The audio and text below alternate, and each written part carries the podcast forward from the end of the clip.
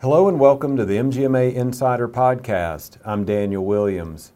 I'm joined today by Molly Ramsey, Principal and Corporate Operations Director with MedMan, and Amber Peterson, Administrator with MedMan. Thanks so much for joining me today. We're happy to be here. Thanks for the opportunity. So, Molly, let's start with you. What is the purpose of onboarding? What is it that you guys want to achieve for the company and for the new hire? Great question. You know, we've all heard and know that first impressions are really important, but not only the first impression of a candidate, but the candidate's first impression of us as a potential employer.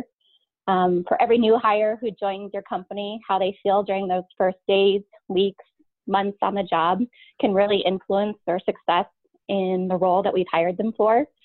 So the path to significantly influencing that or the retention begins before they even walk in the door. We understand that it's an investment on the part of the employer. However, statistics show that on average, 1 in 5 new hires leave within the first 45 days of starting a job. That's why it's really critical to having an onboarding plan in place.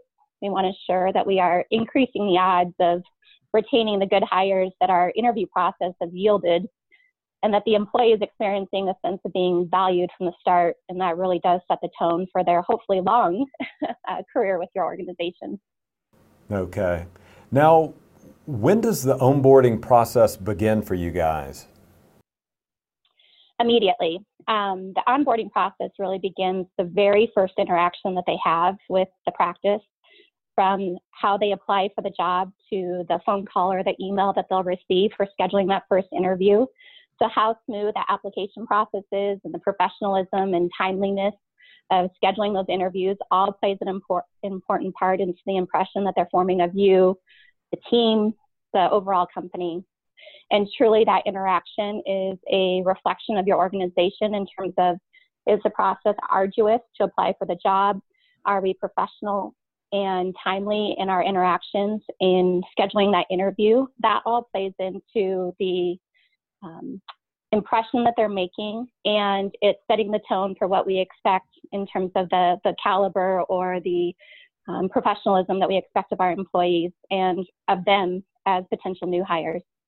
I think that's interesting because I know that when a person arrives on that first day and people seem to know who they are and there's a computer magically waiting for them at their workstation, all those things that it's like it's there, but really there's a lot of work going on behind the scenes. So what's that like, getting all prepared for that and getting the whole team involved? How do you make sure that the team, or it might be depending on the size of the company, the entire company knows that this new person is coming on board and that you're ready for them?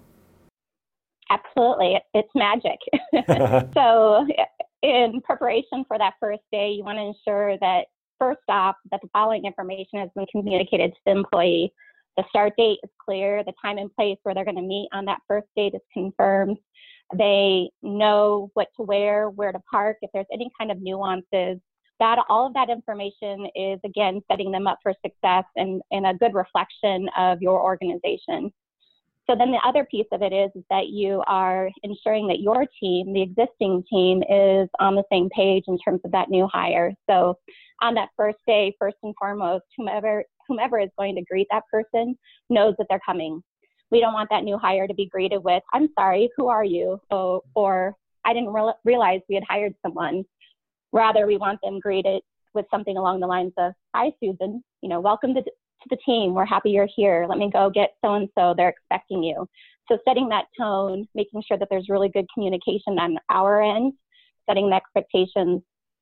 Another thing that we have, mistake that we've made, and I'm sure others have done, is treating the new hire start date as just an ordinary day, or worse yet, an inconvenience. We don't want that feeling to be relayed to that new hire. And we also want to be well organized on our end so that we're not frazzled. So a couple of things that you can do there is welcoming them with some type of, logo wear or scrubs or whatever items that you might have as a company that creates a personal touch and an indicator to the new hire that, yes, in fact, we are expecting you and we're excited to have you here. The other piece is just starting the day by making the rounds around the practice and making personal introductions. In addition to those introductions and walking them around, you want to ensure that that communication, again, has gone out to the entire team.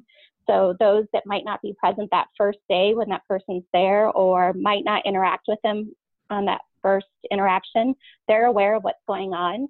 So you want to know, what's their name, what's the position, what day are they starting, and if you have multiple sites, what location are they going to be primarily working in?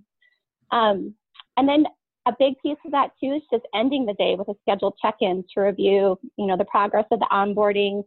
Are there any questions? Fill in any gaps of information, and just really gauge their overall feeling about the new role.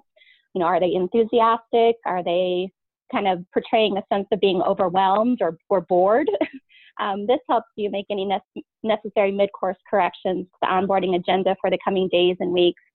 And then this might seem simple or obvious that you would do this, but close the conversation by confirming what time and where do they need to show up for day two, because day one may have been different than what is going to happen now that they're out on their own for day two. So those are all important elements of making sure that that first day really goes well for everyone involved. Right. And it seems like there's so many moving parts to that first day in particular. Is there a checklist that you have in place or that you recommend that a practice should have in place? And what's on that checklist? Yes, absolutely. A checklist in place saves everyone heartache. So you'll want to have a checklist that's essentially broken into three sections, before, first day, and after. The after can be post first day and be in increments of time, for example, 30 days post hire or 90 days post hire, etc. But be real specific with those tasks listed on the checklist. And you want to make this an opportunity to be collaborative with your existing team. So having those that are going to be, have responsibilities that impact this new hire, have them be a part of creating the checklist. And really the checklist, the investment of time is upfront or initially, and there's a lot of areas of that that can be duplicated for multiple positions within the organization. And then it's just refinement or fine tuning that you have to do, moving forward. But it really is a multi-person, multi-department opportunity to collaborate. But the types of things you're wanting to do, for example, before the first day, is have items like making sure name badges are ordered, identifying the computer needs and EHR permissions, setting up email addresses and adding them to the company directory and relevant email lists, things like that that are going to you don't want to create barriers then to being effective and being able to interact with their peers as they come on board. One more piece about the checklist is just not keeping the new hire in the dark. So making your onboarding and your checklist transparent to the new hire. This really creates an opportunity for them to have confidence in their training. And if they've got specific questions and they've been able to review that checklist or the onboarding agenda, whatever it might be, they know that they're going to have time with a specific person or something's going to be addressed. That allows them to kind of ease their sense of worry or sense of potentially being overwhelmed, and that they can be real present in the moment and whatever items need to be addressed. One more thing that I would probably put into that checklist that I think sometimes we forget is just building in a designated person to be on point during those very first few days, because we all know our days can kind of get away from us with meetings or whatever fire may have come up that we need to address. So for someone to have a heightened awareness of, I need to be checking in or I need to be available to this person, that just kind of creates a sense of confidence in the new hire that, we're here for them to be successful. Mm-hmm. Now, I have never worked at a medical practice, but I have started new jobs, and it can be a bit overwhelming and chaotic when you walk in that first day. And they kind of ease you into it, but at a medical practice, do you ease someone into it, or do you throw them into the fire? What is it like to kind of get in there and get your feet wet, but also not get too overwhelmed right from the start? So I can take that. Daniel, I have worked in many medical practices. It's the same onboarding process is any other industry, I'd like to say, in the fact that you still have your compliance orientation, that kind of stuff. And then there's also the hands-on to go forward. So again, try not to make it boring on the first day, make it inviting, have your compliance training and your orientation or training that has to, mandatory training that has to be done over a period of time, if your organization will allow you, so that their first day they're getting a little bit of introduction to everybody, but then they're also getting some hands-on experience to what they were hired for. So if I hire a clinical medical assistant, let them actually see patients on their first day. Don't have them sit behind a computer all day doing your OSHA, fire, all that kind of stuff. That shows them that you're ready for them and that this is an exciting place to work. Right. I think that is important. I know there's a real balance to kind of work out with each employee. Do you also kind of gauge them? Do you kind of check up on them a little bit throughout the day to see if their eyes have gotten kind of too big, you know, for the situation? Just make sure everything's going okay? Yeah, that's during your walk-arounds. So that would be your manager or supervisor position to be checking in. Lunchtime, do they know where to go for lunch? That's another big one. You know, your first date, and that should have been described to them ahead of time before they even start, is do you guys have restaurants on site? Do you have to pack your lunch? What does lunch look like? So I like to check in with them around the lunch hour to make sure that they are able to get a break, get some food. And then again, like Molly said, kind of describe what the next half of the day is going to be like. And then you could check in with them again at the end of the day. So those are your good checkpoints. I probably do it for a week or so, just to make sure that they're kind of still getting in the orientation process. The other part is, you know, if they're in different locations, it does change a little bit. Right. We had a wonderful experience here happen over the last 24 hours at our offices. On our second-story roof, we have a mother goose who laid 6 eggs and has been nesting for the last several weeks. Yesterday, the eggs hatched, and today, within 24 hours, they launched themselves off the second floor. So what's it like with the onboarding process at a medical practice? Do you bring them in day one and then the onboarding's over and you kick them off to let them jump off the ledge and they're right into the fire? Or how long does that onboarding process last? I like to say the onboarding process lasts forever. With the unemployment rate low, people are getting job offers all the time. So we have to keep them engaged. And that, again, first impressions are big, and that's where most of us think the onboarding process begins and ends. But it doesn't. It keeps going. So, you know, you do your formal check-ins. The earlier they are in their employment, the more check-ins you do. But as they grow and become more part of your team, then you can do what's called stay interviews, and you're still checking in with them. You have goals for these check-ins, even though they may be informal, but you're still making sure that things are going well. You're asking if there's holes in their training, and you're still doing this as an employee who's been there for 5 years, because as we all know, medical changes all the time, and we're always implementing new processes. The second thing is, and this is really important, especially on your new hires, is ask them for feedback on how your organization runs. What are they seeing? Because this allows them to give you constructive feedback that you can improve your organization. It also shows them that you want to improve and that that they can make a difference in your organization from the very beginning. So take their feedback and run with it. I think that kind of feedback is vital. How do you get it from somebody, though? Let's say if it's positive feedback, people love to give positive feedback, but when it gets to the negative side of it, if somebody is a new hire, they've only been there a month or 2 months or whatever the time frame, how do you get them to speak up and inform you if there are some processes that are kind of out of sync or some other issues? How do you get that trust built up? So again, you know, as a new employee, I think to be on their side of the shoes, you don't want to complain about something. You know, this is your new job. You're not going to complain about it. But if you ask the simple questions of how can we improve, we're looking for you to tell us how we can improve on operational stuff. Operational stuff will come up first thing. For example, we hired a new employee.